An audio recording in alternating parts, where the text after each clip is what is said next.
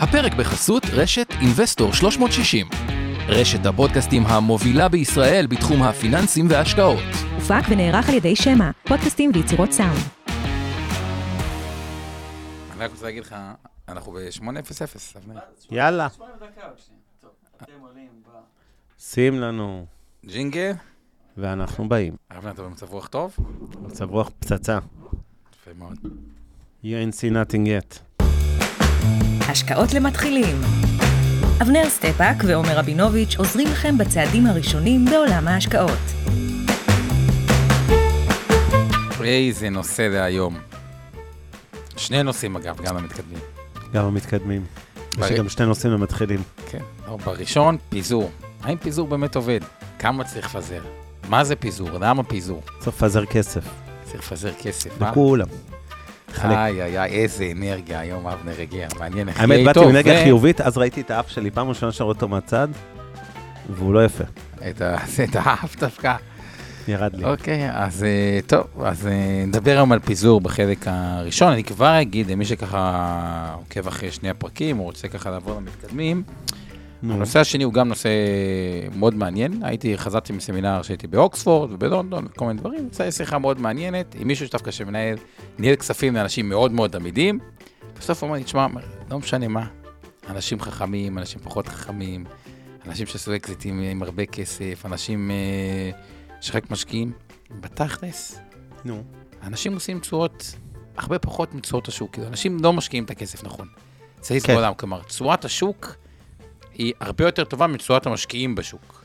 איך כן. זה הגיוני אגב? כי, שוב, כשהשוק אה, למעלה, או אתם עם הרבה כסף בדברים שהם למעלה, וכשהכול יורד יוצאים, ויש כל מיני דינמיקות, נרחיב על זה בצד השני, אבל כן, זה זה לתשע. זה שאלת ל- השאלות שאנחנו ננסה לשפר גם בפודקאסטים ומי שעוקב, זה איך אתם, לא אותו ממוצע שעושה נגיד חמישה אחוז פחות מהשוק, אלא עושה כמו השוק, או יותר מהשוק, והחלק הראשון זה פיזור, והם קצת מתקשרים אחד לשני. כן. אוקיי, אז המנה הראשונה שלנו זה באמת פיזור השקעות, זו סיסמה שאני בטוח שכל המאזינים והצופים שלנו שמעו אותה אינסוף פעמים, שחשוב נורא לפזר את ההשקעות. ואנחנו רוצים להסביר למה זה חשוב ועד כמה זה בכלל עובד. כלומר, האם... כמה זה משמעותי, ויכול להיות שזה גם מוגבל, כי... נכון, ועוד נקודה בהקשר הזה, צריך לחשוב על מה גורם הסיכון העיקרי והפרסונלי שלי. אני סתם אתן דוגמה, יש לי נגיד חבר שעובד בגוגל, אז הגיונית אין לו מה להשקיע נגיד ב-Outbrain, לא יודע, או בפייסבוק, כאילו, זה הכל? שוק הפרסום.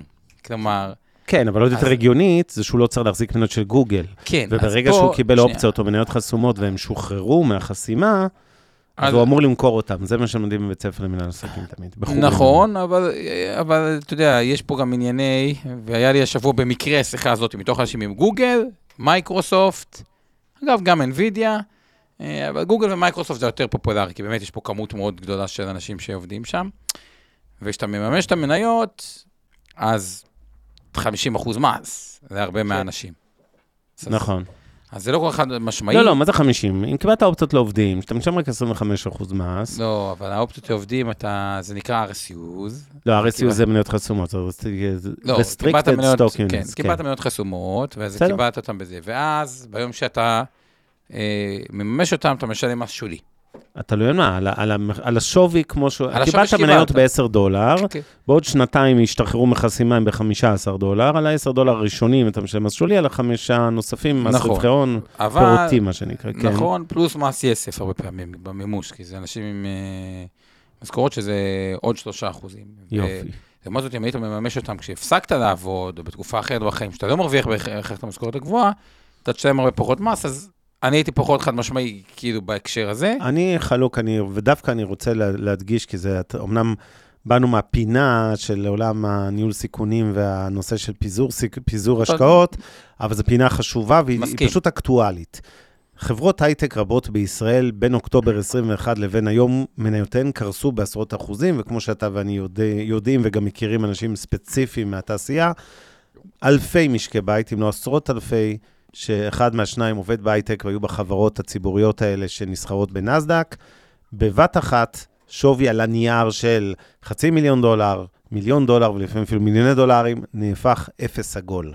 זה היו האופציות שהם קיבלו, או אה, המניות החסומות, שבעקבות ירידת מחירי המניות, שנייה, נכון. ב-30, 50, 70, 80 אחוז, האופציות שוות אפס. עכשיו, מי שלא היה לו ברירה, כי אתה אומר, האופציות הן מה שנקרא לא vested, או המניות עוד לא השתחררו מהחסימה, אז ברור שאת החלק שאתה לא יכול לממש, אתה לא יכול לממש. אבל יש הרבה אנשים שעושים את הטעות הזאת, שאתה עובד בחברה, שנגיד נסחרת בנסדק, כי חברה פרטית אין לך הרבה אופציה, קשה נורא למכור, יש קצת אפשרות, אבל זה נדיר. אז בחברה ציבורית בנסדק, אתה עובד, אתה מקבל משכורת יפה, בטח אם אתה בהייטק, יש לך מניות, חלקן כבר משוחררות, או אופציות שהן משוחררות ואתה יכול לממש, ואז אתה רוצה להיות במצב שאתה מוכר אותה מיידית. אתה לא אמור להחזיק. ו- והרבה אנשים, כי גם ככה יש לך את סיכון החברה, מתוקף זה שאתה נכון, עובד לא, בה, מקבל רק סיכון משכורת, אתה כל פעם מקבל עוד ועוד ועוד, כל. עובד, אתה זה. ואין סיבה מיוחדת שבן אדם יחזיק מכל התיק הפיננסי שלו, שיש לו גמל ופנסיה והשתלמות, וקצת אה, 200 אלף שקל אולי במניות, ועוד איזה משהו, למה אתה אמור להחזיק פתאום 100 אלף דולר או חצי מיליון דולר בדיוק במניה של החברה, מכל המאות אלפי חברות בעולם, או עשרות אלפי שנסחרות, אתה לא אמור להחזיק 100 אלף דולר או מאות אלפי דולר במניות של החברה שבמקרה אתה עובד בה. אז, אז פה, אגב, אני מתחבר. לאבנר, וזו דווקא פינה נורא נורא מעניינת, ואני רוצה לספר לכם כמה סיפורים ממש מהחצי שנה האחרונה, כי יצא לי מלא שיחות על זה, ואני אחלק את השוק לשתיים.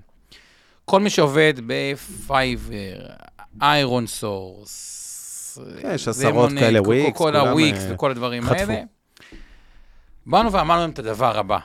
אה, והבאתי להם אה, שני סיפורים, יש לי גם חבורה של חברים שעובדים בפייבר, ובאתי ואמרתי להם את הדבר הבא. פתאום ה- אה, עשרות slash מאות אלפי דולרים שהם היו צריכים להגיע, הגיע לשווי אסטרונומי של מיליונים, כלומר פייבר זה, זה, זה חברה, שתבינו, היא ירדה 90 אחוז, כאילו היא הייתה שווה איזה אה, סכום דמיוני של איזה עשרה מיליארד, ועלתה בטירוף, ופתאום מצאו את עצמם עם סכומי כסף מאוד אה, גבוהים שהם לא דמיינו. ואז סיפרתי להם את הסיפור הבא.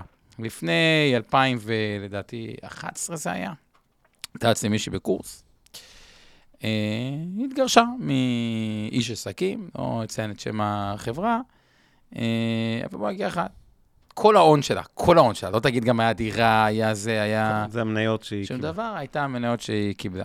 באה לקורס, אמרה לי, תשמע, אה, הלכתי לשני אנליסטים, אמרו לי שמחיר המניה לדעתי, לדעתם. אה, לדעתם אה, אטרקטיבי ושווה לי לחכות קצת, היא כבר ירדה 20 אחוז מהשיא. עכשיו, אני מזכיר את זה, זה לא משנה כמה מניה עולה, אנחנו תמיד סופרים את הירידה מהשיא. כלומר, מניה, היה- לי במניה 100 פסיכולוגיה. אלף- 100 אלף דולר, עלתה למיליון דולר, ירדה ל-800 אלף דולר, אני מופסד 200 אלף דולר. כן, לא כן, משנה כמה הרווחתי, מ- כן. אה, מזכיר את זה, כן, שלא תהיה התבלבלות, היא מופסדת 20 אחוז, זה לא משנה כמה היה הרווח. ואז באתי ואמרתי את הדבר הבא, אה, וזה חלק מהדברים שעיצבו אותי. אמרתי, "ת- תגידי, נגיד השבעה או שמונה מיליון שקלים שזה היה, יהפכו ל-30 מיליון שקל, זה יעזור לך מאוד מאוד בחיים, זה ישנה לך את החיים? אמרה לי, ישפר קצת. נגיד השבעה מיליון יהפכו לשני מיליון. אמרה לי, נהרסו לי כל החיים. באנו, לא משנה, לא היה שכירות, מצאנו מישהו שיקנה את כל ה-90% מהמניות, אמרתי שישלח 10 ואת הדברים אה, האלה. עם הכסף הזה חילקתי חלק השקעות, חלק קניית דירה בתל אביב, נגיד הייתה 3 מיליון שקל, דירה מפנקת, זה 2011, כאילו, באמת אז היה מפנק. זה הדירה מפנקת, הפנטהאוס זה כמובן. מחירי, לא, זה פנטהאוס, אבל דירה יפה, שלושה ומשהו מיליון שקלים, כנראה שווה היום איזה 8-9. והסיפור ממשיך ששנתיים אחרי זה החברה פשטה כמעט רגל.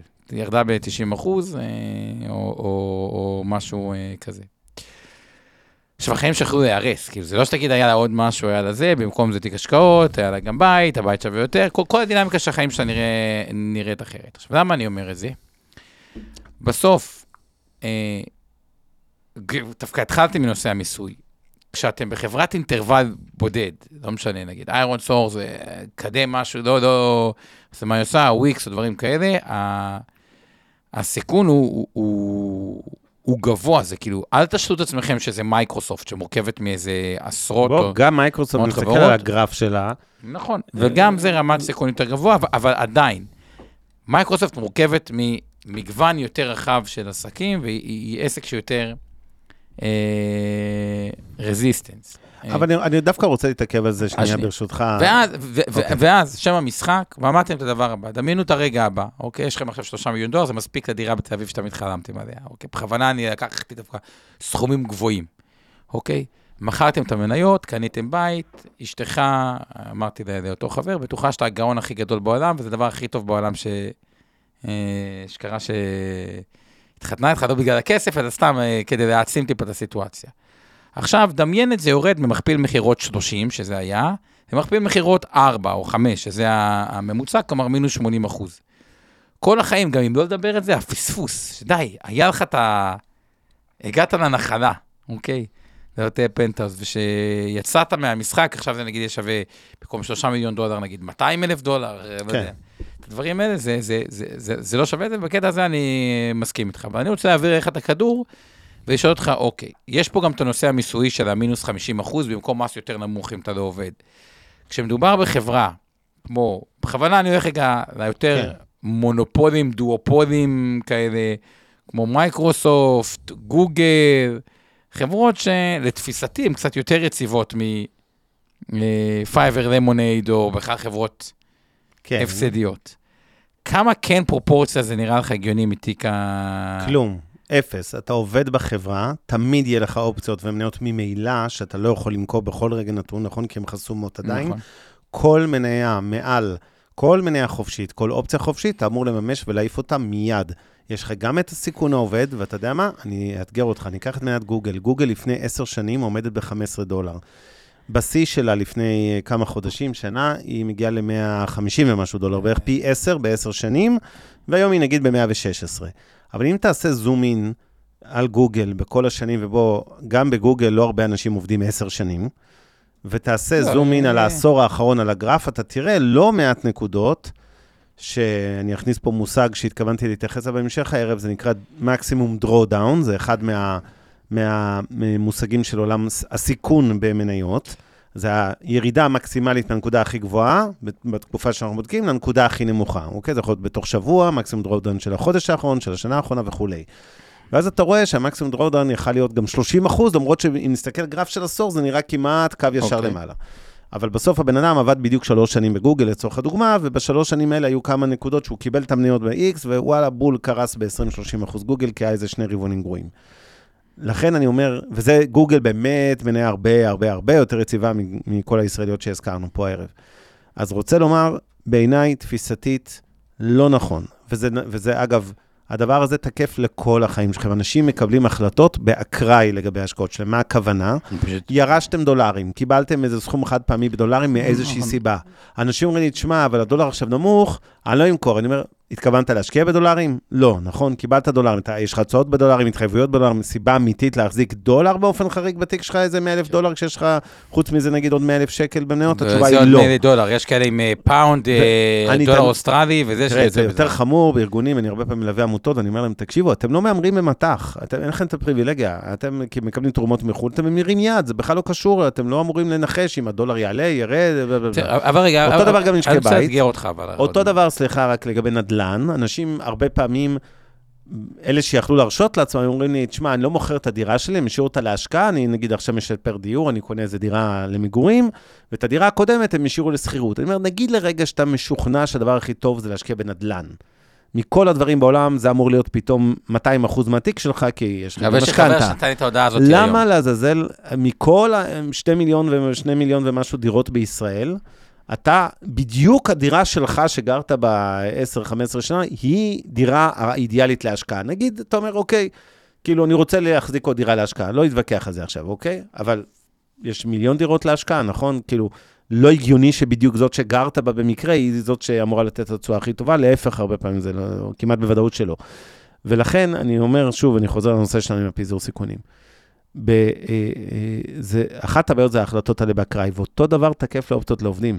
זו החלטה דבילית להחזיק חשיפה, כאילו שהחברה שאתה עובד בה זה המניה הכי טובה בעולם. למה? מי אמר? כאילו, להפך, מה הסיכוי? אה, שואף לאפס, נכון? כאילו, למה אתה אמור להיות שבכל התיק השקעות שלך יש לך, סתם אני ממציא 200 אלף שקלים, אבל יש לך אופציות מאיזה חברה או מניות מאיזה חברה ששוות נגיד 100 אלף דולר, שזה בערך שני שליש מכל הכסף שלך במניות, במניה אחת ספציפית, שעוד יש לך סיכון כפול, לא רק שאת היא ריכוזית נורא בתיק, היא מהווה 60-70 אחוז, אתה גם עובד בחברה הזאת, ויש לך אפילו את הסיכון של החברה במובן הפרסונלי, שמחר אולי חלילה יפטרו אותך תקופה קשה, כמו שהיינו. כן. זאת אומרת, זה לא הגיוני בכלל, אתה צריך לרוץ למכור את המניות שלך. כן. בוא, יש שם סכומים קצת יותר גבוהים, יכולים להרשות לעצמם אולי את הדבר הזה, ונשאלת השאלה היא, מהו המקסימום למניה בודדת? קצת סוטים מהנושא, אבל... ממש סוטים. לא.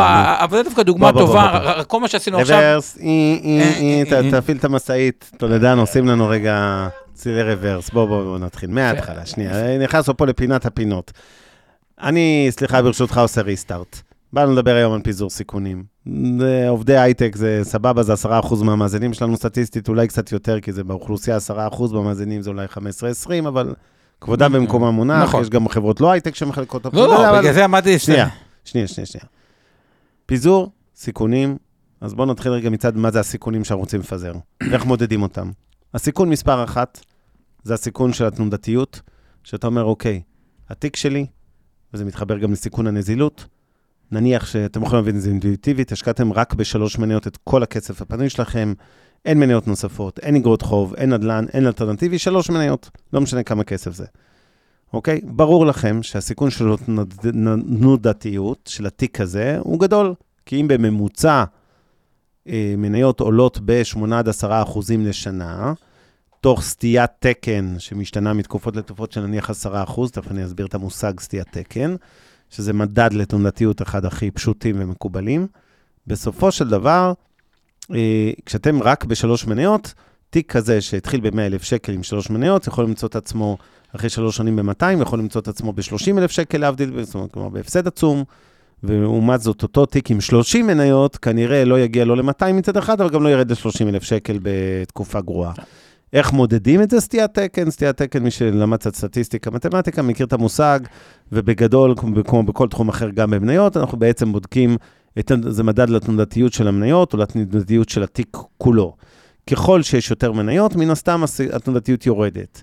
יש שאלה, אוקיי, אם ככה, עכשיו, איך זה מתחבר, סליחה, רק לסיכון נזילות? מאחר ואנשים, יש נקודות זמן בחיים שלכם שאתם צריכים למשוך כסף, לא משנה, כי אתם פתאום אה, מתחתנים וקונים דירה וצריכים הון עצמי, או לחתן ילדים, או כל מיני הוצאות חד פעמיות, אגב, חלק מהן לא צפויות, חלילה ניתוחים, כל מיני הוצאות רפואיות וכולי.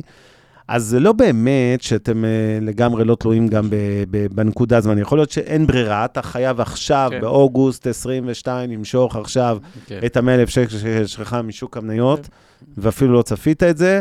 ואם היית רק בשלוש מניות ולא נניח ב-30, כן, יודע מה... אז פתאום יכול להיות שסיכון הנזילות יתבטא בזה שאתה נאלץ למשוך את הכסף בדיוק כשאתה כן, מופסד אבל- אה, 70 אחוז. אבל אני רוצה שנהפוך אולי לכל אחד בתורו, כי אני אגיד לך מה, אתה אומר לי שלהיות יפה ועמיד זה יותר טוב מלהיות שלוש, ברור ששלוש מניות לא, בריא, לא פיזור. עשיר ומאושר, עדיף מחולה עני ובדיכאון. זה זה אני בדקתי. נכון, כן, אז אתה יודע. שלוש מניות זה בדיוק ה- את הדבר הזה, זה לא, ברור שצריך לעשות שנותן דבר. דוגמה קיצונית. יפה, אז בוא רגע, אני כן רוצה שתיתן, כל אחד אולי נעשה את זה בשיטת הפינג פונג. טיפ לפיזור חכם, אוקיי? כן. אה, שאני אתחיל או הדרת פני... אה, הדרת פני צעיר, אני אגיד לך ככה, תראה, יש לך, אה, יש, בפיזור, קודם כל, בוא נתחיל משוק המניות. בשוק המניות, יש הרבה מאוד מחקרים, שאלו, שאלו במחקרים, כמה, כמו, איזה כמות מספר מניות אני צריך להחזיק, אוקיי? בהנחה שאף אחד מהם היא לא איזה 90% מהתיק, אלא הפיזור הוא די דומה, כן. לא חייב להיות שווה, יכול להיות שמניה אחת היא 3% ואחת היא 10%, אבל נניח שאף מניה היא לא 10% מהתיק, לא יותר מזה. אז שאלו כמה, רוב המחקרים, הקונסנזוס אומר בין 20 ל-25. כלומר, באים ואומרים, אם תחזיק 40, 50, 60 או 100 מניות, זה כבר התרומה השולית של הפיזור היא זניחה, של המניה המספר 26 או 67, כבר כמעט לא משנה את התנודתיות של התיק, ומצד שני פחות מ-20, או יש מחקרים שאומרים 15, זה מעט מדי, ואז אתה יכול לאכול אותה. אבל זה רק פיזור אחד, שנייה, כבר אני מסיים לתיק. פיזור לא. שני, זה של כל תיק ההשקעות, אני קומה מעל שוק המניות, יש לכם גם אגרות חוב, יכול להיות שיש לכם דירה להשקעה או דירה למגורים, יש לכם פנסיה, יש לכם הרבה דברים. תמיד כשאני מדבר על פיזור סיכונים, אני מסתכל על ה-100%.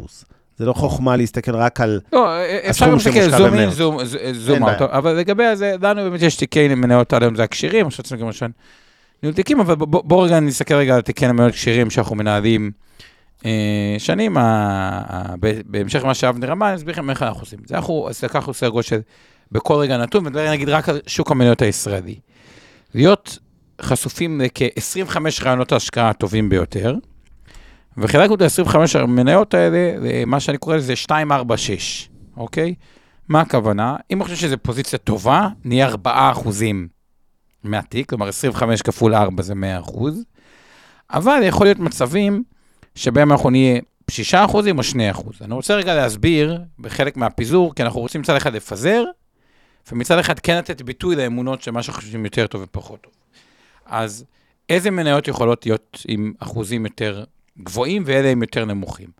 אז אחוזים יותר גבוהים זה קודם כל אלה שאנחנו חושבים שייתנו באמת תשואה עודפת, מה שנקרא conviction.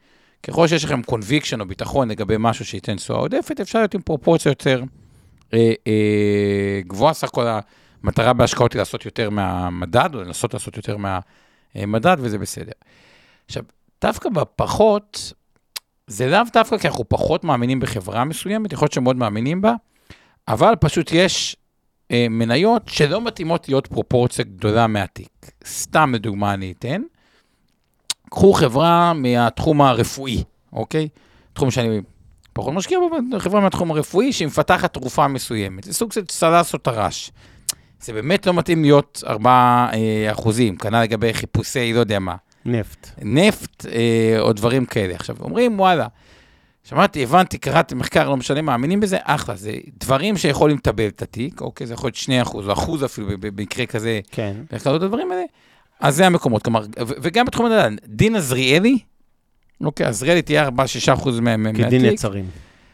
כדין, אז זהו, ד- כדין תל אביב. כן. לא דין עזריאלי, כדין, לא יודע, חברת נדל"ן, קנאביס. לא רוצה, בטח לא קנאביס, אבל גם בטח לא חברת... אה, גם לא אה, כדין אה, ביטקוין. כן. נדל"ן, ועוד דבר, שאני רוצה לתת טיפ הבא, ואז נעבור אליך. מניות, אומרים, אה, ברור, מה, חמש מניות זה לא מספיק, צריך 20 או 25. אני מעדיף שתהיו ב-15 מניות, אפילו ב-10 מניות, אוקיי? מאשר אנשים חושבים שמניות זה מסוכן, ויש השקעות אלטרנטיביות אחרות, סטייל, קרקע, חקלאי. או דברים כאלה, אוקיי? קרקע חקלאית, אם סתם, היא הייתה בתוך תיק השקעות, היא צריכה להיות 2% מהתיק, אולי, אבנר יגיד, היא גם לא צריכה להיות בכלל, נכון. אוקיי? אז אי אפשר להגיד, עזריאלי זה מסוכן כי זה במניות, שקונים, ודיברת על זה בפודקאסט אחר, אבל קרקע חקלאית, זה בטוח, אין בעיה שזה יהיה 90% מה, אה, אה, מהתיק שלי. איך שבמניות התחושה היא שזה זה. אז 25% מניות, אפשר לתת איזה ביטוי, תקראו לזה 246, זה, זה רעיון ככה. ש... אה, 246? 2 אחוז, 4 אחוז, 6 אחוז. שישה. 6 למה? אחוזים. כאילו, בדיפולט אתה ב-4 אחוז, 25 אחוז מניות, ארבעה, 4 אחוזים, כלומר, חפש את המניות הכי טובות, ב- מתוך כן. ה-200 מניות שאפשר המניות להשקיע שאתה בהן. ממש מחזיק מהן תחזיק 6 אחוז, והמניות שקצת פחות... אה, כן, או שזה אחוז, זה נגיד. 2 אחוז, והממוצע זה אוקיי, 4, מקבל. ואז זה נותן ככה איזשהו משהו, זה איזשהו קונספט חמוד, כצורת מחשבה, לא חובה. כן, אה, חמוד, מסכים. טיפ אליך. קודם כל, צריך להגיד, למה אנשים בכלל מגיעים למצב הזה, לטעויות האלה שהם פתאום, אני רואה המון המון, אני רואה בכל מיני קבוצות וואטסאפ כאלה של שוק ההון, אנשים שמחזיקים ריכוז מאוד גבוה במעט מניות, הרבה פעמים זה גם מניות יתר, החברות הקטנות נכון. בבורסה של תל אביב, שגם יש את הסיכון של השכירות והנזילות, ולא רק את הסיכון שהחברה לא תהיה קיימת. נכון. עכשיו, צריך להזכיר, יש לנו איזו נטייה להניח שכל ה... זאת אומרת, תסתכלו על כל החברות הענק ב-S&P 500, על הטופ 50, אתם יודעים כמה מהם נולדו רק ב-20 השנים האחרונות, שזה כלום במושגים היסטוריות של חברות. כלומר, חברות קמות ונעלמות, אנחנו קצת נוטים לשכוח את זה, כן? תמיד חושבים על זה קוקה קולה של 200 שנה. יש הרבה מאוד חברות שנעלמו מחיינו, הרבה. חברות שקמו, אה, שפשטו רגל, אה, זה קורה כל בדיוק, הזמן. אני שיחה בלתי מעוררת, קחו את ג'נרל אלקטריק כדוגמה. כן? היא שנים נחשבה לשנים, המניה. הגוגל של היום. הגוגל של היום, ואגב, היא ומייקרוסופט הלכו כמעט copy paste ביחד, וזה מדהים לראות, כי סתם, אם ניקח רגע את, אה, כאנקדוטה, אה, עד 2017, הם הלכו, מייקרוסופט וג'נרל אלקטריק, קו אחד עם השני, קו ישר, best friends, אוקיי? איפשהו ב-2017 רבו, אה, התגרשו. מייקרוסופט, אחרי התקופה הזאת, פלוס 264, ג'נרל אלקטריק, מינוס 43 אחוזים. וג'נרל אלקטריק נחשבה כאילו לחברה מאוד מאוד אה, גדולה, אז בהמשך מה שאבנר אומר, זה רק אה, כדוגמה. אה, אבל תמשיך. אוקיי. אז איך אנשים מגיעים לזה? אז קודם כל, זה מתחיל הרבה מאוד טעויות, דיברנו על זה בפודקאסט נפרד של טעויות פסיכולוגיות בהשקעות, אבל הרבה אנשים רצים אחרי שמועות. כשאתה שומע מהספר שלך, או מהירקן, או מהנהג או נגד מונית, שעכשיו הזמן לקנות איזה מניה כזו או אחרת, אם זה קנאביס או רחפנים, או כל פעם בא איזה טרנד אחר, בדרך כלל זה נקודת הנחה שאתה, שאתה קונה אותה כבר, אחרי השמועה אתה, איך אומרים, מצטרף בסוף הגל לחגיגה הזאת, והרבה פעמים אנשים מוכנים בשביל השטויות האלה, לשים, לשים הרבה כסף, כי נדמה להם שהם הולכים להרוויח הרבה כסף, אוקיי? דיברנו על? העוקץ הסינגפורי בשבוע שעבר, הוא ממשיך להכות, אגב, להכות ביג טיים, לא, לא בדוגמה שפגעה, בדוגמאות אחרות, זה פשוט קריסה פעם אחרי פעם, ואני אומר, איזה אנשים, איך הם נופלים ונופלים ונופלים, וזה כל הזמן קורה לאנשים. אז קודם כל, כן, צריך אה, אה, מאוד מאוד אה, להיזהר אה, בהקשר הזה, ובגדול, אני אה, תמיד אומר לכם, קצת פחות סחר יומי, כמות גדולה של מניות, אלטרנטיבה, אני צריך להגיד לכמות גדולה של מניות, אותן 20-25 מניות בתיק שלכם, זה כמובן להחזיק קרנות נאמנות או תעודות סל, שבעקיפין אתם מקבלים פיזור עצום, אוקיי? קרן נאמנות מחזיקה עשרות מניות בעצמה, תעודת סל, אם היא כן. S&P 500, זה מחזיקה את כל ה-500 לא. שבזה. אז חלק מהכלים להשיג פיזור זה דרך אותם מוצרים. אבל מי שרוצה להשקיע ישירות במניות, ולא דרך קרנות נאמנות או תעודות סל, אז הוא צריך אה, לפזר את ההשקעות שלו, ועל אני- ידי זה להקטין את הסיכון של התיק כולו. אני אגיד לכם מה אנחנו בדרך כלל עושים עם לקוחות תכנון פיננסי שאנחנו אה, אה, מלווים בהקשר הזה. קודם כל לזכור ככה, ו- ולמה אני חושב שמי שמתחיל, ושוב, אני לא מדבר על מישהו הייטקיסט שמתמחה באיזה סקטור טכנולוגי מסוים, ויש לו העדפה להשקיע בחו"ל, ויש לו איזה יתרון יחסי מאוד מאוד אה, גבוה שם. אני מדבר על מה שמחקרים מראים, ומחקרים שיש איזושהי העדפה להשקיע בשוק המקומי שבהם אתם נמצאים. היכולת שלכם להבין את השוק הפיננסי מהישראלי, את הבנקים בארץ, דברים יותר גבוהה מאשר אה, אה, במקום אחר. למה אני אומר את זה?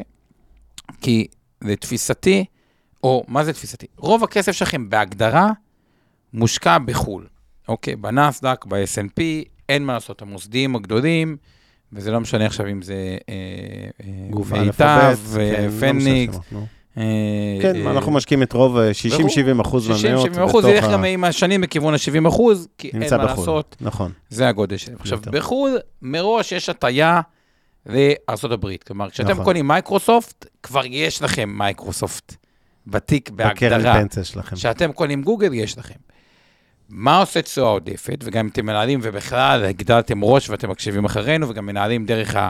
אנחנו, הלקוחות שלנו, משתדלים לנהל דרך ה-IRA, אה, שזה בכלל. מניות בארץ, יש פה כמה יתרונות. אחד, יש לכם פחות חשיפה למניות בארץ בהגדרה מאשר למניות בחו"ל. שתיים, מבחינה מיסויית, אם השקעתם דרך IRA, אוקיי. אה, מכשיר דוחה אה, אה, מס. הדיבידנד פטור, בניגוד לחברות אמריקאיות שמחלקת דיבידנד, אז אנקל סם כבר מנקה לכם את המס במקור, הדיבידנד על מניות בארץ הוא אה, אה, פטור. אה, וגם בארץ, בתור משקיעים פרטיים, יש לכם יכולת ללכת גם על הגדולות, אבל גם על הבינוניות קטנות, שהיסטורית נתנו תשואה עודפת משמעותית, ובכלל יש יותר סיכוי להניב תשואה עודפת מחברות, נקרא להן בינוניות. כן. חברה ששווה מיליארד, היכולת שלה להגיע לשלושה מיליארד, היא יותר גדולה מחברה שווה 40 מיליארד ל-120 אה, אה, נכון. מיליארד. כלומר, תזכרו, גם פעם אמזון הייתה חברת קטנה. וולמארט, אני זוכר עוד אה, סתם פוסטר, שאמרו, טוב, וולמארט אין להם שום סיכוי מול הענקיות כגון, לא יודע מה היה, קרוגר ו... כן. כל מיני אה, כאלה. גם מזכיר את, אה, סתם, היה אה, פודקאסט מצחיק ששמעתי ומעניין, על הסיפור של בן אנד ג'ריז מול, אה, איך, תנו לי עוד חברת גלידות. האגן דאז? האגן דאז. ויש שם קטע שהאגן דאז הייתה חברת ענק. גלידות פלדמן אולי? התכוונת? תל חנן, אוקיי, כן, תמשיך. לא, לא. אה, כן, מה כן, כן. זה? אה, אגנדז, אה, תן לי מותג. זה אותך מריכוז, אגנדז, נו, נו, כן. אה, יפה, אגנדז, מותג ענק, מטורף, בין, אה, בינלאומי, שולט בכל שום מעבר, ובן ג'רי שני ילדים ש... אה, שהתחילו. סיפור נורא מעניין, ובן אנד ג'ריז היום, עוד פעם מעצמה. התשואות של חברות קטנות שהתפוצצו, זה לא עכשיו 100 אחוז, או 500 אחוז, או 1,000 אחוז. הרבה פעמים זה הגיע לכאילו אלפי אחוזים, אוקיי? גם מהמם. עשרות אלפי אחוזים. ואז, סתם כקונספט מסוים, אם מראש אנחנו יודעים שרוב החשיפה שלנו היא לחו"ל, בדגש על המדדים הגדולים, S&P, נסדק, והיא תלך ותגדל כי זה כל הפנסיוני, אה, יש יתרון למי שככה רוצה ככה להתחיל ממניות דווקא ישראליות, לחזור פודקאסט על ה-IRA או לא IRA, או בטריידים, או גם נושא של עלויות הוא חשוב, סתם ככה זה איזושהי נקודה אה, למחשבה. אליך, אבנר. טוב, אה, קודם כל אני רוצה להתייחס, אה, אה, אני רוצה להתייחס קצת לשאלות של הקהל, כי יש לנו פה הרבה הערות, לא רק שאלות. אז קודם כל, בנושא האחרון של הקרנות, קובי לוי, אם אני אפזר באמצעות רכישה של כמה קרנות נאמנות או תעודות צה"ל, אני אשלם אה, לא מעט דמי ניהול, ואחרי זה עוד מיסים, וזה עוד לפני התשואה. אז בואו נעשה סדר, קובי. כמובן, אנחנו חייבים להדגיש, זה המקום לשים את הערת האזהרה השבועית הקבועה שלנו, שכל מה שאנחנו עושים הערב זה לא ייעוץ השקעות, לא תחליף לייעוץ השקעות, ואנחנו מזכירים פה כל מיני מניות כמו מייקרוסופט ואחרות, כי זה רק דוגמאות במסגרת הרצון לעזור להעביר ידע לציבור. אנחנו כולנו, גם באינבסטור ובעיקר במיטב, מחזיקים את כל המניות האלה. אה, בקרנות פנסיה, קרנות נאמנות, תיקי השקעות, תעודות סל וכולי שלנו, ולכן יש לנו אינטרס שאנחנו מזכירים את המניות האלה, אבל אה, ובפרט זה לא המלצה לקנות תעודות צה"ל או קרנות צה"ל או קרנות נאמנות ורכישה על בסיס תשקיף בתוקף בלבד. ועכשיו אני רוצה להגיד לך ככה, אני לא, עשינו מפגש נפרד על קרנות נאמנות ותעודות צה"ל, אני מניח שאתה יודע, מכיר את המטריה, אני אגיד זה רק לטובת האחרים, תעודת צה"ל מוצר פסיבי, מחקה את המדד, קונה, נגיד אם זה תעודת צה"ל או קרן צה"ל או קרן מחקה, לא חשוב כרגע הבחנות ביניהם, קניתם אה, אה, מוצר מדדי, נניח על S&P 500, יש לכם את 500 מניות שם. בדרך כלל המוצרים הפסיביים האלה, א', גובים דמי ניהול נמוכים מאוד, בין 0.1 ל, לא יודע מה, 0.7, ולרוב יותר קרוב ל-0.1 מ-0.7. שוב, תלוי איזה מוצר בדיוק וכולי. והם משיגים בדיוק את תשואת המדד, מינוס דמי ניהול, פחות או יותר, יש איזה לפעמים פלוס או מינוס מעל זה, אבל זה לא חשוב. ולכן, אה, קובי, להערתך, אם קנית תעודת סל, עזוב רגע קרן אמנות אקטיבית, אז יש ויכוחים שלמים, אפשר לעשות שעתיים אה, דיון. אם קנית, אז קיבלת את התשואה של המדד. אם אתה חושב שהמדד יעשה תשואה לאורך זמן, כמו שהוא עשה היסטורית, נניח בין 8 ל-10 אחוז במניות, אז זה מה שאתה תקבל, מינוס, אה, כאמור, נניח 0.4 דמי ניהול. אה, ואז על זה תשלם מס כשתמכור את הדבר הזה. עכשיו, אני לא בא לקדם פה, זאת אומרת, אני לא אה, באתי עם אג'נדה שאומרת, חבר'ה, אל תקנו מניות, תקנו תעודות צה"ל או קרנות מניות. כל אחד שיעשה מה שהוא מעדיף וטוב לו. ו- ויש כאלה שאוהבים לנהל לבד, ויש כאלה שאוהבים לנהל באמצעות uh, אחרים, יש כאלה שרוצים מניות, יש כאלה שמעדיפים לקנות מדדים, אקטיבי מול פסיבי. מי שמנהל לבד, הסטטיסטיקה הוא לא בהכרח בעדו, אבל... כן, אבל לא משנה, אני לא, אני לא באתי לקדם פה כלום. כל מה שאני אומר, לא משנה מה עשיתם, תדאגו לפיזור במרכיב המנייתי של תיק ההשקעות שלכם. אותו דבר תקף לגבי כל דבר אחר. שאל אותנו פה uh, פיני לגבי קרנות חוב. נניח שיש לי שתי קרנות חוב ותיק. האם זה נחשב פיזור מספיק? עכשיו, אני מניח שאתה מתכוון לזה שיש לך עוד הרבה כסף אחר במניות, אגרות חוב וכולי, וגם שתי קרנות חוב. כי רוב האנשים לא משקיעים רק בשתי קרנות חוב. אז שוב, אם השתי קרנות חוב האלה, לצורך העניין, הם, אה, סתם אני ממציא, נניח 7% כל אחת מהתיק שלך, והם יחסי, וזה הרבה 7%, כן? אבל הם אה, לדוגמה חוב מגובה נדל"ן, אז, אז כנראה שאתה יותר רגוע מאשר אם זה חוב uh, unsecured, מה שנקרא חוב ללא ביטחונות. אה, והוא כולו גם מושקע באיזה מדינה אחת בארצות הברית, אז הייתי מודאג יותר.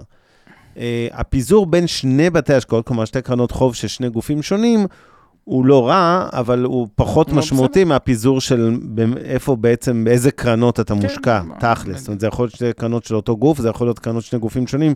יותר חשוב שזה לא יהיה שתי קרנות דומות אחת לשנייה, מאשר, אה, כן, שמתמחות באותו דבר. יש הרבה פעמים אנשים, נגיד, אני רואה את זה בקרנות נדל"ן, קונים מה שנקרא multi family, זה הלהיט התורן של השנים האחרונות בארצות הברית. זה אותם מתחמי, מקבצי דיור אה, למגורים.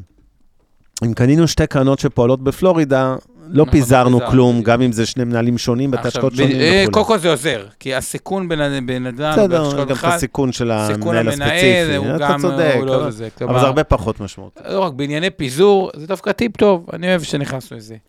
יש פיזור בין, אתם יודעים מה? אחת מהטעויות אפילו שבשוק הישראלי חטא בהם, אוקיי? בלי קשר למי כוכב התורן או דברים כאלה בזה. פיזור בין, יש, בואו ניקח שני גופים שיש שם מסלול כללי, יש עשרה מוסדיים בערך, לא משנה, נתקע... רק בלי שמות תעשה בלי שמות, בוא לא... פשט לי את החיים, כן. פשט את החיים, אוקיי? כן. לא עולה כסף לפזר בין שני גופים, האמת יכול להיות שעולה טיפה, כי תצטרכו לשלם עוד טיפה בדמי ניהול, כי הסכום טיפה כן. פחות גבוה, אבל זה פחות לקחת פינה מאשר נכון. לשים הכל בגוף אחד. למה? כי מה קורה? אם בגוף האחד, תחשבו מבחינה פסיכולוגית, וזה חלק מהנושא שנדבר עליו בוובינר השני, אם בגוף האחד בחרתם אה, בגוף שעשה את התשואה הכי טובה, אחלה, אוקיי? כנראה שלא תעברו, ואחלה. אבל אם פגעתם בגוף שזו התשואה הכי פחות טובה, אוקיי, וזה לא נכנס לגוף כזה או אחר, ותקופות שונות, וכל תקופה תמיד היה גוף שהיה, הלחץ הפסיכולוגי, שכל הכסף נמצא בדבר הזה, לצאת בנקודה שאולי בדיעבד תהיה אידיאלית, זה לחץ, כלומר, פיזור הרבה פעמים, אה, בעיקר בעולם שהוא מוצרי, הוא לא עולה כסף. אפשר לשים הכל בקרן חוב אחת, אפשר בשתי קרנות, זה אותו דמי ניהול, זה אותו דבר. אפשר אצל, אצל, אצל יצרנים, רוב הטעויות שאני רואה את זה, זה, זה, זה פיזור אה, חסר במקומות שבהם כאילו אין היגיון לא לפזר. אה, מהבחינה הזאת. אוקיי, אנחנו לקראת סיום, אז אני אומר ככה, כל אחד משפט לסיום. לא, זה לא משפט לסיום, כי יש בכל זאת עוד שאלות והערות, אז תן, בואו בוא נעשה את המרתון זריז. אז קודם כל, אה, אה, אני בכוונה שומר את השאלות שלא קשורות, איציק ואחרים פה, לסוף. אבל קודם כל, חצי קשור, ולדימיר שואל עכשיו, מאיפה יש ביטחון שהבורסה תמשיך לעלות, ושהכסף הפנסיוני גם יעלה איתו, ולא יאבד את הערך בשנים, יאבד את הערך, סליחה, בשנים הקרובות. במילה אחת, רק מאיפה השוק עולה. ממש בשתי מילים, כי זה התזה של... Okay. כן. מעמד הביניים בעולם גדל, זה אומר סך ההכנסה, סך הצריכה בעולם עולה, זה אומר שסך הכנסות החברות עולות. תוסיף לזה שיפור לאורך זמן טכנולוגי, עם במפים בדרך שמשפר את המרג'ינים, אז אתה מקבל הכנסה עולה על מרג'ין עולה. בגדול, okay. אוקיי. זה מה שמניב ויניב, אה, אה, שסוג המניות, תמיד יניב תשואה חיובית לאורך זמן. אוקיי, ואני אוסיף על זה שבאמת, אם נסתכל גם אחורנית, ויש סטטיסטיקות משנות ה-20, שם, כמעט 100 שנה של שוק מניות, אה, אתם תראו שכמעט תמיד, כל עשור שלא תבדקו, 1957 עד 67, 1975, 85, 92, 2002 וכו' וכו', עד היום, בממוצע, המניות הניבו תשואות שבין 8 ל-11 אחוזים, תלוי נכון. באיזה מדינה, באיזה מדד. אה, נטו, לפני מס כמובן, זה הסדרי גודל שקיבלתם, נכון. ו... וכן, זה הושג תוך כדי סטיית תקן, כלומר תנודתיות גבוהה נכון. יחסית, אבל זה הממוצע לטווחים ארוכים, וזה לא מבטיח שההיסטוריה הזאת תמשיך. המשקיע עשה הרבה פחות מזה, כי הוא כן. נכנס, עשה, השקיע טוב. יצא, נדבר על זה עוד uh, רבע שעה בסשן הבא שלנו, אבל זה uh, לגבי זה. עכשיו, uh, עוד כמה ככה הערות פה. Uh, שני שואלת אותנו, שני רחמים, האם uh, תוכלו להתייחס לשאלה שלי? אני מחזיקה שתי קופות גמל. להשקעה מנייתי, אחת בגוף א', לא נעשה פרסומות, אחת בגוף ב', לא נעשה פרסומות. אגב, איפה אתה רואה את כל ההערות האלה? אני לא רואה את זה. בצ'אט, בצ'אט. ו... למה נורדת? שנייה, שנייה, ויש לי גם פוליסת חיסכון בגוף שלישי, גם היא במסלול מניות כזה או אחר. האם לדעתכם זה נחשב פיזור בגלל שהחברות שונות, או שדווקא בגלל שהכל מסלול מניות יש חפיפה גדולה? אז קודם כל התשובה היא שזה נחשב פיזור יחסית נכון. טוב. אין הרבה אנשים שמפזרים בין שלושה בתי השקעות החיסכון הזה. זה נחשב טוב, וגם בכנות הקורלציה במניות עצמן, ברגע שאת מסלול מניות, יש קורלציה אולי בזה שכל השלושה האלה ישבו בין 80 ל-100 אחוז מניות כמעט כל הזמן, אבל אין קורלציה ברשימת המניות של גוף א', ב' וג' שהזכרת. אה, לא בחלוקה של ישראל מול חו"ל והשווקים השונים, לא בחלוקה סקטוריאלית ולא בחלוקה מנייתית, ולכן זה פיזור נחשב גדול. אני אוהב את זה, שניים... שלושה אפילו, במקרה שלה, וזה הרבה. שלושה, אחלה. הלאה. אמ, ככה, אה, דני אומר, האמת, איפשהו ביניכם בדיון הזה שניהלנו על המניות, האם אתה צריך למכור או לא, כשהמניות, האופציות שלך משתחררות מחסימות. אז הוא אומר, קודם כל, תסגרו חובות כמו משכנתה עם הכסף הזה, ולאט לאט ככל שהמניה תעלה, תקטינו גם את היתרה שאתם מחזיקים. זה קצת תלוי אם זה אופציות או RSUs. טוב, לא ניכנס, זה קצת כן. מקצועי מדי. צריך, הוא מזכיר גם שאופציות פוקעות, יש איזה איקס שנים שאתה יכול לממש, זה לא שאתה יכול להחזיק אותם 30 שנה. לא, לא, בערך השם, מימשת בזה. רבית רוטנברג, ערב טוב, שאלה לגבי מסלול מנייתי לטווח ארוך, נניח מצאתי מניה שבעיניי נסחרת מתחת לשווי שלה, אני מזכיר, זה בעינייך, אה, רבית, אין, אין מדד אובייקטיבי, כן, של... כי אחרת היא לא הייתה נסחרת מתחת לשווי, כמובן, אם כולם היו חושבים שזה זול, אז היא פשוט לא הייתה. אבל נגיד, היא מהווה 15% מהתיק שלך. קודם כל, הערה ראשונה, זה הרבה רבית, 15%, 15% מהתיק. אפילו אם התכוונת 15% מתוך המניות בתיק, נגיד שאת סתם חצי במניות, אז זה גם הרבה. אבל המניה עלתה, והיא חזרה, הגיעה לשווי שאני מעריכה שהוא ריאלי, אפילו אולי קצת יותר. האם למכור את הכל ולהשקיע מחדש במניה אחרת? אה, או למכור חלק מה נכון לעשות. אז שוב, כל מניה שאנחנו מחזיקים, כל בוקר מחדש, אנחנו, זה שאנחנו מחזיקים אותה, זה כאילו קיבלנו את ההחלטה לקנות אותה. כי יכולנו באותה מידה למכור ולהחליף. אני נגד לעשות יותר מדי שינויים והחלפות. אני גם נגד מצד שני להחזיק 15% במניה אחת ספציפית. ולכן אני אומר, המקסימום, המקסימום צריך להיות 10%, וכנראה עדיף שיהיה באזור 6-7%, כמו שעומר אמר קודם.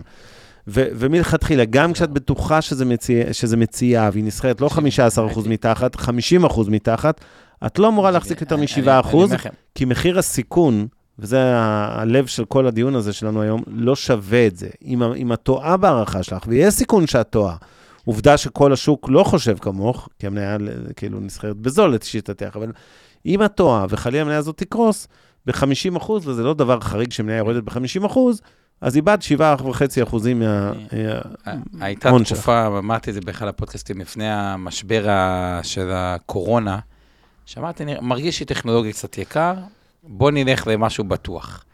מה בטוח? יש תחום שנקרא triple net, triple net זה מניות שמשכירות, אפילו מתפעלות הנדל"ן, משכירות אותו לטווח ארוך, 15 שנה. חשבון בנק, הן לא צריכות, כן. כן, לא צריכות לטפל בנכס. אמרתי, יאללה, הנה יש חברה, נקראת EPR, אפשר להסתכל עליה, ותראו גם מה קרה לה, כדי שתבינו מה זה ניהול סיכונים. זה החברה עם הליסים הממוצעים הארוכים ביותר בכדור הארץ. כן. למה? היא עוסקת בבתי קולנוע, בית קולנוע שהוא צריך לבנות את כל הבית קולנוע. אוקיי, אז אין מה לעשות, משקיעים ים כסף. הרי אני מזכיר את המבנה, לך תשפץ את כל הבית מבנה, הוא לא עושה את זה בשביל חמש שנים, הוא רוצה איזה מינימום 15 שנה. נכון. אוקיי? בקורונה זה ירד משער 70 ל-10, אוקיי? שתבינו מה קרה. ואמרתי, אני רוצה את זה כדי להפחית את הסיכון, כי נראה לי מניות הטכנולוגיה היו קצת יקרות. ותראו מה קרה בקורונה. כלומר, באמת, למדתי שיעור בצניעות, אי אפשר לדעת מאיפה הפצצה מגיעה בעולם ההשקעות. בדיוק. ו... אמ, אה, אה, אה, יש לנו פה, כן, שאלה לגבי זאב תבור, מעיר לנו, אתם, יש את סעיף 102 במס הכנסה, זה התוכניות, האופציות שמקובלות ב- בישראל בחברות הייטק וגם חברות אחרות, גם אצלנו היו אופציות לעובדים, נכון, היום זה נכון. נותנים RSUs, שבתוכניות האלה אתה משלם רק 25% מס. על הרווח, כן, אבל זאב... מה שקיבלת בחינם... בדיוק, זה... אז, אז זאב, כשאתה מקבל מניות חסומות, באנגלית RSUs, אתה משלם על המניות שקיבלת, נגיד קיבלת מניות ששוות 100,000 שקל, נכון להיום כשקיבלת אותן, זה המחיר הבורסאי, על ה-100,000 הראשונים אתה תשלם מס שולי, כי זה כמו בונוס שקיבלת במשכורת, ולכן תשלם נניח 50 אחוזים, קרי 50,000 שקל. עם ה-100 זה יהפוך להיות 200,000 שקל בעוד 4 שנים, ואתה מכרת בבורסה וקיבלת 200,000 שקל לפני מס, אז על המאה הנוספים שילמת רק 25% מס רווחי הון, כמו באופציות, וסך הכל שילמת 75,000 שקל, 50 על המאה הראשונים, 25 השניים, ונשארת עם 125,000 נטו אחרי מס אה, וכולי. נכון. אז זה אה, בעולם ה-RSUs. אה, שואל אותנו, אה, יש לנו פה עוד אה, שתי נקודות אחרונות. קובי לוי, אפרופו פיזור, האם זה לא זוכה, הביטוי הזה של פיזור סיכונים, וכמה חשוב לפזר את התיק וזה, לא קצת uh, overrated, כאילו, הוא אומר, אם אני מעוניין לייצר תשואה עודפת על מדדים, שאותם קל לי לקנות, כן, אבל אז אני מקבל בדיוק את המדד, לא יותר, לא פחות, או טיפונת פחות על דמי ניהול קטנים, אז הפיזור בעצם, ככל שאני מפזר, אני בעצם ממצע את התשואה, נכון. ומרחיק את עצמי מהמטרה של תשואה עודפת. אני, אני פשוט, ככל שיהיה יותר מניות, אני אעשה בעצם יותר ויותר דומה למדדים. אתה צודק, קובי. אה, כן, אבל, אבל לא אתה לא תחזיק 500 מניות של S&P 500, לא 100 של נסדק 100, לא 125 של תל אביב 125, ולכן, בוא נהיה ריאליים, פיזור של 20-25 מניות, בדיוק, אתה עדיין לא, יכול להיות, עדיין... תשואה עודפת משמעותית. כן, שאתה... למרות שהסיכוי כל... לזה סטטיסטית, אנחנו יודעים, הוא בלי קשר נמוך, קשה להכות את המדדים, כל המחקרים מראים את זה. אה, קודם כל לא לגמרי מסכים, אני חושב שככל שהמחקרים מראים שבשוקים כמו S&P יותר קשה, כי זה מדד מאוד מסוכר, וככל שאתה הולך לשוק יותר קטן ופחות מסוכר, דוגמת ישראל, יש לך יותר סיכוי. נכון, ועוד יותר במניות קטנות וכולי, ביתר נכון. וזה. אוקיי, שואל דוב, איזה השקעות בתיק יכולות לחשב בטוחות? אז בטוחות זה כמובן אין, אין בטוח, בכל דבר יש סיכון, אפילו בפיקדון יש לך את סיכון האינפלציה, כשאתה מקבל ריבית אפסית ופתאום אה, יש לך מדדים. בטוח יש לך. אבל ובאגרות חוב יש פחות סיכון ממניות, ובמניות יש פחות סיכון מאופציות וכולי. זאת אומרת, לכל נכס שאתה משקיע בתיק יש סיכון יותר גבוה. אני ממליץ לכולכם למחוק את המושג מהחיים שלכם בטוחות. לא, אבל... כשאני רואה השקעה בטוחה, רווח בטוח, אני בורח. דוב שאלה מה שזה זה. בטוחות, חברות, ככל שיש מינוף יותר קטן, כן. כלומר, חברה בלי חוב, קח שתי חברות נדל"ן, סתם דוגמה, עזריאלי וגזית גלוב, לא נכנס למי יותר טובה מפחות טובה, אוקיי? יכול להיות... זה כרגיל לא המלצה לביצוע כן, פעולה יכול להיות באף אחד שגזית משתיהם. גלוב, כן. אבל יכול להיות שעזריאלי, אבל עזריאלי בהגדרה? פחות, פחות מסוכנת, כי היא פחות ממונפת. כלומר, דוגמה, כן. אם כביכול בשוק טוב, החברה יותר ממונפת, הצריכה הזאת תשואה יותר גבוהה. אז מינוף זה עולם אחד, ושתיים, המודל העסקי. ככל שהמודל העסקי, אתה מרגיש אותו יותר חזק, אוקיי? אה, אז החברה היא יותר אה, בטוחה. טוב, וההערה האחרונה שלנו, אה, שאני רוצה להתייחס אליה, הייתה, אה, ואז נעשה הפסקה ונחזור לפה בעוד אה, שמונה דקות. אה, איציק. ריפשטיין, אה, חשבתי שאני מבין את נושא שער השקל דולר, אבל ההתחזקות של השקל ביולי הבהירה לי שאני בעצם לא מבין כלום, אשמח להתייחסות קצרה. אז בדיוק התחלת את השאלה עם המשפט הנכון. חשבתי שאני מבין את נושא שקל דולר, אז אני אספר לך סוד. אין אף אחד שמבין שקל לא, דולר. לא נכון, יש איזה עזוב, סיבה. עזוב, אתה- אז אני אגיד את שלי, ואתה תגיד את שלך. ואתם נגיד שלי בחלק סבבה, השני. עכשיו תהיה יפה ותשתוק. תקשיב, אוי, אף אחד, אף אחד. בטוח שהוא צודק, אז הוא נהיה אגרסיבי, תמשיך. או, טוב, אז תהיה מכוער ויפה, ותדבר הרבה. כן, יאללה, כן. תמשיך, תמשיך, חתיך. בתחום המטח, אין משמעות לתחזיות, אין יכולת אמיתית לצפות את התנודות. יש הרבה גורמים, איזה שבעה בעיקר, שמשפיעים לכיוונים שונים, ממחירי סחורות, דרך תנועות הון, אקזיטים בהייטק, השקעות חדשות בהייטק. אה, כל כך הרבה גורמים שסוחבים לכיוונים שונים, ולכל אלה אני אוסיף את היד הנעלמה, במקרה הזה של בנק ישראל, שמתערב בשוק, זה לא שוק לגמרי חופשי. בנקודות קיצון מסוימות, שאנחנו רואים את הדולר מזנק לשמיים, אם אתם זוכרים, בקורונה 3.85, בנק ישראל מתחיל למכור דולרים ומכבה את השרפה. כשדולר יורד מתחת לאיזה שלוש ומשהו, בנק ישראל מתערב וקונה. זה לא שוק חופשי מספיק, ו- ואיפה שהוא משוכלל מאוד, יש כל כך הרבה גורמים שמושכים לכיוונים שונים, שפשוט לא ניתן לנבא אם הדולר יעלה או ירד, וזה נכון לכל מטבע, לא רק על דולר, ולכן אני ממליץ לכם בכלל לנסות להתעסק בזה. וגם, כמו שאמרתי, אתם חיים בישראל, מוציאים בשקלים, אם אין לכם איזה, ויש לכם חשיפה דולרית ומטבעית שונה מכורח המניות שאתם מחזיקים, בין במישרין כי אתם קונים מניות בנסדק, בין בעקיפין כי יש לכם את זה בפנסיות שלכם, ואתם אפילו יודעים כמה יש לכם שם דולרים. שורה תחתונה, אין לכם סיבה להחזיק לא דולרים, לא יורו ולא שום מטבע אחר, אה, אלא אם כן יש לכם ממש התחייבות אחד לאחד, מאיזושהי סיבה להוציא דולרים. סיימת את תמשיך נאום ה- כבודו. לא- לא ניתן לדעת כלום סיימתי את בזה? הכל. דבר. אז ככה, אני מסכים עם אבנר שקשה לחזות מטח, אבל כן לתת איזשהו כלל אצבע. בדרך כלל כשהשוק עולה, השקל אמור להתחזק. אוקיי? לישראל רק ככה לעשות אישור קו, יש עודף בגירעון השוטף, זאת אומרת שבשוטף נכנסים לנו יותר דולרים משקלים, וכשהשוק עולה, אז בדרך כלל השוק האמריקאי, אוקיי, יקבל... השוק עולה לאורך זמן, לפי מה שאתה אומר, הדולר צריך לרדת לאפס. שנייה. שקל אמור להתחזק עד אינסוף. אז כי- אתם יודעים מה, בגלל שאין הרבה זמן, אני ואבנר וזה, אז אני... בגלל שסטפאק תפס אותי על חם. לא, תפס, קודם כל איזה חיוך, תמיד אני אוהב שאתה מחייך. ב', לשאלתך, בואו עוד פעם רגע, אני אסביר את ה... יאללה. כשהשוק עולה, היום המוסדיים בגס רוצים לעמוד על 20 אחוז חשיפה למטח בגס. נכון. טיפה משתנה. מה שאומר שהשוק עולה בגלל שהתיק מורכב גם ממניות אה, וגם מאג"חים, כן. אז פתאום החלק של המניות, בטח שהשווקים בארצות הברית עולה, מתנפח בתיק. מתנפח בתיק. אז יש כן יותר המוסדי, דולרים, ואז יש יותר. דולרים, והוא צריך לגדר שזה שווה ערך למכירת דולרים. נכון. בגלל זה אתם תראו, והפוך, כשהשוק יורד, אז החלק של הדולר קטן, וגם בגלל צורת השקעה שאת הדברים האלה, לא משנה אז להכניס אתכם, אגדיל אה, דולרים. יגדיל דולרים. ולכן, בגס, גס, גס, אבל אני- אני חלוק עליו, אתה מדבר איתי על מוסדיים כאילו זה- זה לא היה שוק. בוא. יש לך יבואנים ויצואנים, ו- שנייה, עכשיו- ומיליון שחקנים עכשיו, בשוק הזה, ו- ובנק מרגע ישראל. שישראל, היא, יש פה הייטק, מצאה, הרבה מהחשבון השוטף, כלומר, מהקשר של מדינת ישראל, הלך לק- לקנות אה, נפט, גז, דברים כאלה, מרגע שישראל, יש לה צריכת גז עצמאית, יש את ההייטק שפה הרבה כסף, יש לה עודף בחשבון השוטף. עודף בחשבון השוטף זה דבר שחיובי מבחינת מטח. נכון. לא רוצה להיכנס לזה עכשיו, ושאבנר ואני נתחיל ויכוחים, ושאבנר יצא לא טוב. אני אתלוש לך את אוקיי, השערות. כן, ספרת בסדר, יפה. עומר נהיה חתיך. מי שלא ראה את התספורת, שידליק את הזום, לא רק ישמע אותנו. כן. או בפייסבוק, כן. גם אבנר יסתפר, חתיך. היום. חבל על. הזמן. יאללה, חבר'ה, אנחנו צריכים אה, שתי דקות הפסקה, טוב, שתי דקות, תאכל משהו, תשתה מים, תירגע, תחזור עם אנרגיות. את הזה, ואנחנו מדברים על איזה- נושא חשוב, אוקיי? נושא חשוב. ולא רק שאנחנו מדברים על נושא חשוב, אנחנו צריכים גם להגיד תודות בבקשה. לפני נכון. הנושא החשוב. יש לנו את uh, שיר פלדמן שעושה לנו את התמלול. כמדי שבוע לחרשים, לקויי שמיעה, וכל מי שמעוניין לראות כתוביות, תזכרו שתמיד יש את האופציה לצפות בנו עם כתוביות, ואז כשאנחנו רבים ומתכסחים, אז אפשר גם לקרוא את הטקסטים הנהדרים האלה.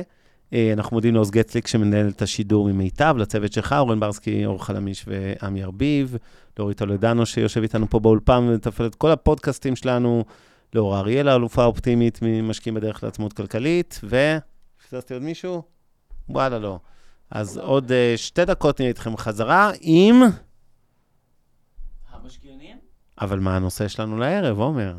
הנושא שלנו... ספר לנו. והערב, אה, קראנו מדוע רוב המשקיעים לא מכים את המדדים, אבל זה מדוע רוב המשקיעים עושים תשואה גרועה משמעותית מתשואת השוק בצורה ממש עוד מעט נסביר לכם אה, אה, קיצונית. וגם נלמד אתכם אה. איך אתם יכולים לעשות את זה יותר גרוע. או כמו שאני אומר, יש לי התמחות להפוך מיליארדרים למיליונרים. יאללה, תודה אה, דוב על ה... כן. כן. תודה דוב על הפרגון החם, ואנחנו ניפגש עוד שתי דקות, הפסקונת. הפרק בחסות רשת אינבסטור 360. הופק ונערך על ידי שמע, פודקאסטים ויצירות סאונד.